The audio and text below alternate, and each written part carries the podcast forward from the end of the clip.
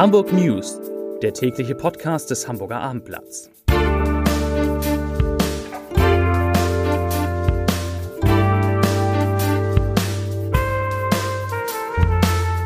Herzlich willkommen, mein Name ist Stefan Steinlein.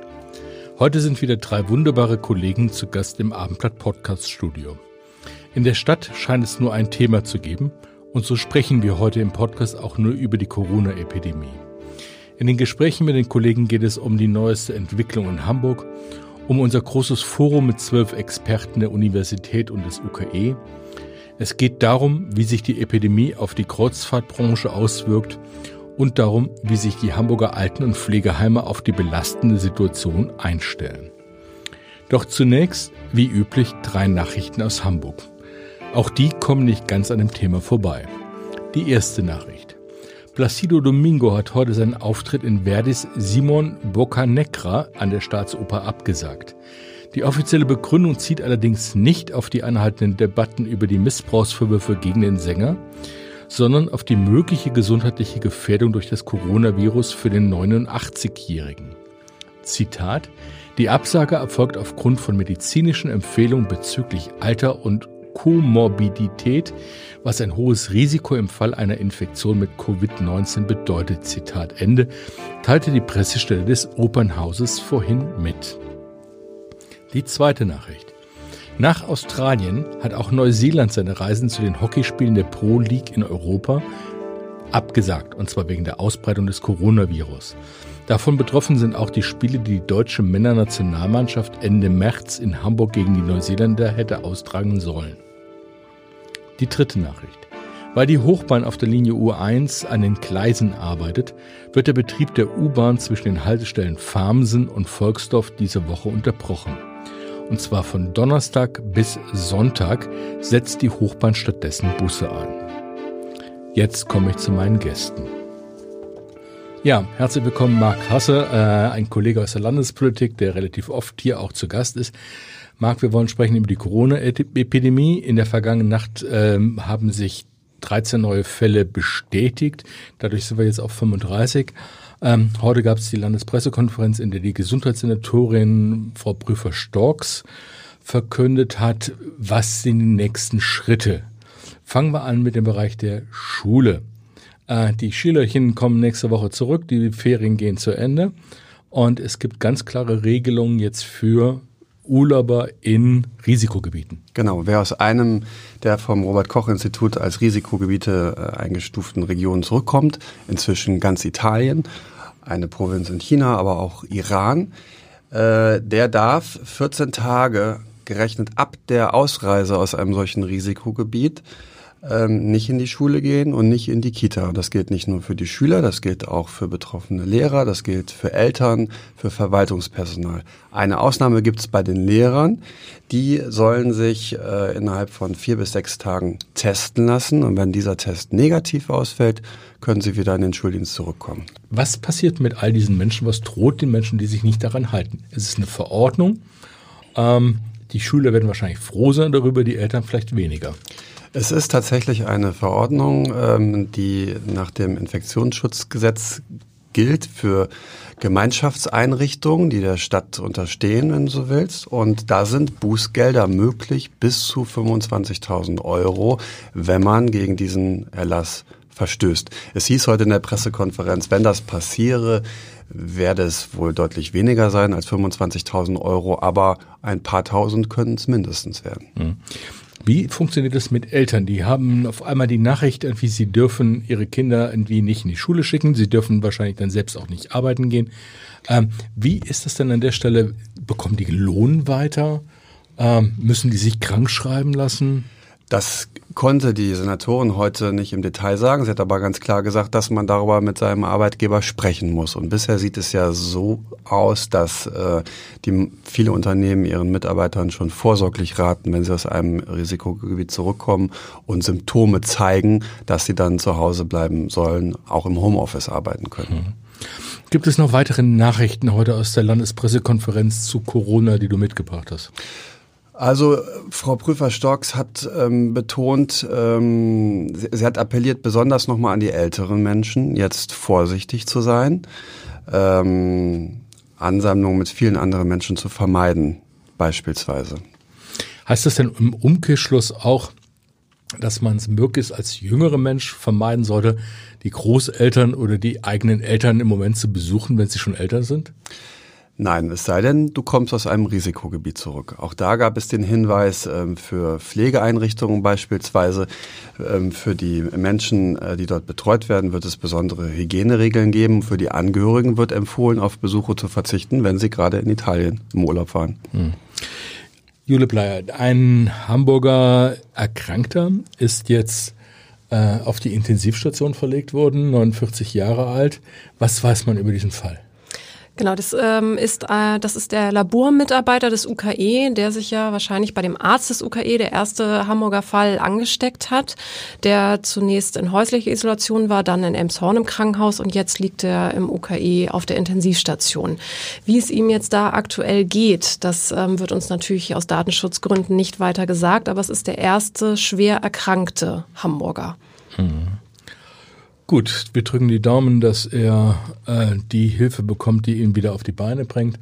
Wir haben uns unterhalten mit insgesamt zwölf Experten äh, aus dem Bereich des UKE und aus dem Bereich der Universität. Juristen, Ärzte, andere Wissenschaftler. Äh, gib uns noch mal ein paar Beispiele, worüber wir mit Ihnen gesprochen haben. Genau, wir haben sehr viele Fragen ähm, gestellt und Antworten bekommen zu allen äh, möglichen Bereichen. Du hast es gerade schon gesagt, medizinisch, aber auch ökonomisch oder psychologisch. Was ich ähm, auf jeden Fall ganz spannend finde, ist, wenn jemand in Quarantäne geschickt wird von der Behörde, der ähm, eben infiziert ist und wo gesagt wird, du musst in häuslicher Quarantäne bleiben, jetzt zwei Wochen lang. Wenn man das ignoriert, ist das eine Straftat nach dem Infektionsschutzgesetz und da wird eine Geld- oder Freiheitsstrafe fällig. Wenn man das ignoriert und Menschen, andere Menschen an ansteckt, dann ist es eine Freiheitsstrafe von drei Monaten bis zu fünf Jahren. Ähm, des Weiteren haben wir mit einem Virologen gesprochen, der sagt, er rät dazu, Großveranstaltungen abzusagen. Er sagt eigentlich alles, was irgendwie nicht unbedingt sinnvoll äh, oder ist oder was wir unbedingt brauchen, um unsere Versorgung und Infrastruktur aufrechtzuerhalten, das müssten wir gerade nicht machen. Also sei es Sportveranstaltungen oder Konzerte oder alles. Ähm Jetzt muss ich da einmal einhaken und wieder zu Marc Hasse zurückspielen. Ähm, unsere Gesundheitssenatorin hat sich auch zu dem Thema Großveranstaltungen heute Morgen wieder positioniert und wir haben immer noch eine andere Haltung als in einigen anderen Bundesländern. Nämlich welche, Marc? Sie lehnt es nach wie vor ab, pauschal Veranstaltungen mit mehr als 1000 Teilnehmern abzusagen, weil sie argumentiert, dass die Teilnehmerzahl zwar ein Kriterium sein könne, aber nicht das einzige. Man müsse schauen, ob das unter freiem Himmel stattfindet oder ähm, in Räumen, wo Leute eng zusammenstehen. Man müsse auch in Betracht ziehen, ob es eine Veranstaltung sei, wo womöglich viele Menschen teilnehmen, die aus Risikogebieten kommen ähm, und hält es deshalb im Moment noch für sinnvoller, äh, im Einzelfall zu schauen, mit den Gesundheitsämtern und mit der Behörde zusammen. Okay, vielen Dank. Jule, zurück. Wen haben wir noch als Experten ansonsten im Gespräch gehabt?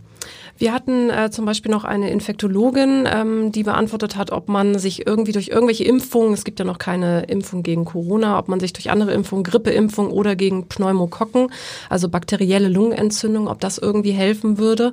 Ähm, da sagt sie eben nein, das schützt nicht vor Corona. Ähm, dann haben wir noch gesprochen, ähm, äh, mit einem Juristen, es gibt kein Recht, wenn ich jetzt Sorge habe, einfach mich anzustecken und sage, ich möchte nicht arbeiten gehen, mhm. ich möchte quasi gar nicht das Haus verlassen. Ich habe kein Recht auf Homeoffice und ich habe auch kein Recht dazu, aus beruflichen, also beruflich Großveranstaltungen zu meiden und zu sagen, ich habe Sorge, ich möchte da nicht hin. Das ist alles etwas, was man dann mit dem Arbeitgeber klären muss. Mhm. Ja, wir selbst äh, als Abendblattredaktion äh, testen gerade, ähm, wie arbeitsfähig wir sind, äh, ohne in der Redaktion zu sein. Und wir sind da extrem weit und extrem gut.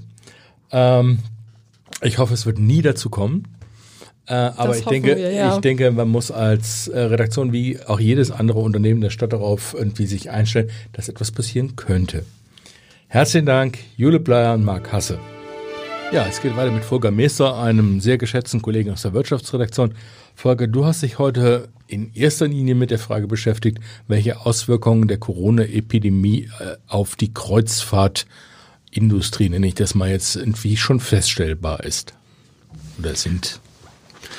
Ja, äh, man kann das ganz gut an, an Aktienkursen äh, ablesen. Zwar sind keine in Hamburg äh, ja ansässigen äh, Kreuzfahrtunternehmen börsennotiert, aber äh, unter Umständen die Mutterkonzerne und äh, diese Titel haben äh, im bisherigen Jahresverlauf um 50 Prozent verloren.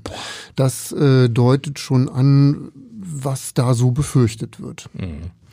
Aber wir wissen noch nicht jetzt von ähm, Kurzarbeit, von Entlassungen, von ähm, Stellenstreichung. Nein, bisher nicht. Äh, die äh, deutschen Reedereien sagen, dass bisher die Auswirkungen auf das Programm sich in Grenzen halten. Äh, etwas härter getroffen hat äh, AIDA. Da äh, mussten zwei Schiffe, die in Asien unterwegs waren, die Asiensaison äh, natürlich vorzeitig abbrechen. Mhm. Äh, und eins davon wird jetzt anderweitig eingesetzt. Die ersten Unternehmen gewähren auch etwas bessere Storno-Bedingungen, als es bislang der Fall war.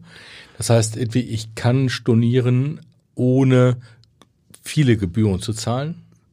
Ja, das muss man ein bisschen differenziert sehen. Also zum einen geht es natürlich an, nach den Reisewarnungen die äh, offiziell ausgesprochen worden sind. Da ist es ganz klar, äh, da kann man natürlich stornieren oder umbuchen.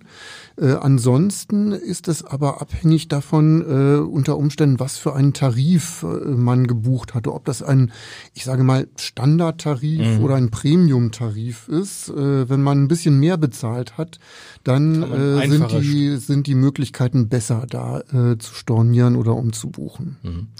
Wie ist deine Einschätzung? Das ist ein bisschen Kaffeesatzleserei, aber glaubst du, dass diese Corona-Epidemie eine langfristige Wirkung auf die Kreuzfahrtindustrie äh, hat oder ist das so ein kurzer Moment, der jetzt den Unternehmen wirklich Sorge berecht, äh, bereitet? Meine Einschätzung wäre, dass es ein vorübergehender Effekt von einigen Monaten ist. Mhm. Gut, herzlichen Dank, Volker Meester. Und damit kommen wir zum Leserbrief des Tages. Er kommt heute von Detlef Riedel. Herr Riedel schreibt zum Thema Corona. Ich zitiere. Wann bitte werden wir wieder normal? Im Jahr 2017, 2018 starben 25.000 Menschen in Deutschland an einer Grippe. Schlimm genug. Aber mit dieser Corona-Hysterie, die es jetzt gibt, ist doch nur wirklich niemandem geholfen. Gewisse Vorsichtsmaßnahmen mögen ja gut sein, Veranstaltungen aber abzusagen, wenn diese von über 1000 Menschen besucht werden, jedoch bis 999 Personen solche zuzulassen? Entschuldigung, das ist schlichtweg großer Schwachsinn. Anstecken kann ich mich schließlich, wo ich es mit Menschen zu tun habe. Häusliche Quarantäne? Wer überwacht das? Halten sich Betroffene auch daran? Wir sind kein Überwachungsstaat, wir sind freidenkende Bürger, die über sich selbst bestimmen dürfen sollen schreibt Herr Riedel. Damit verabschiede ich mich für heute und sage Tschüss.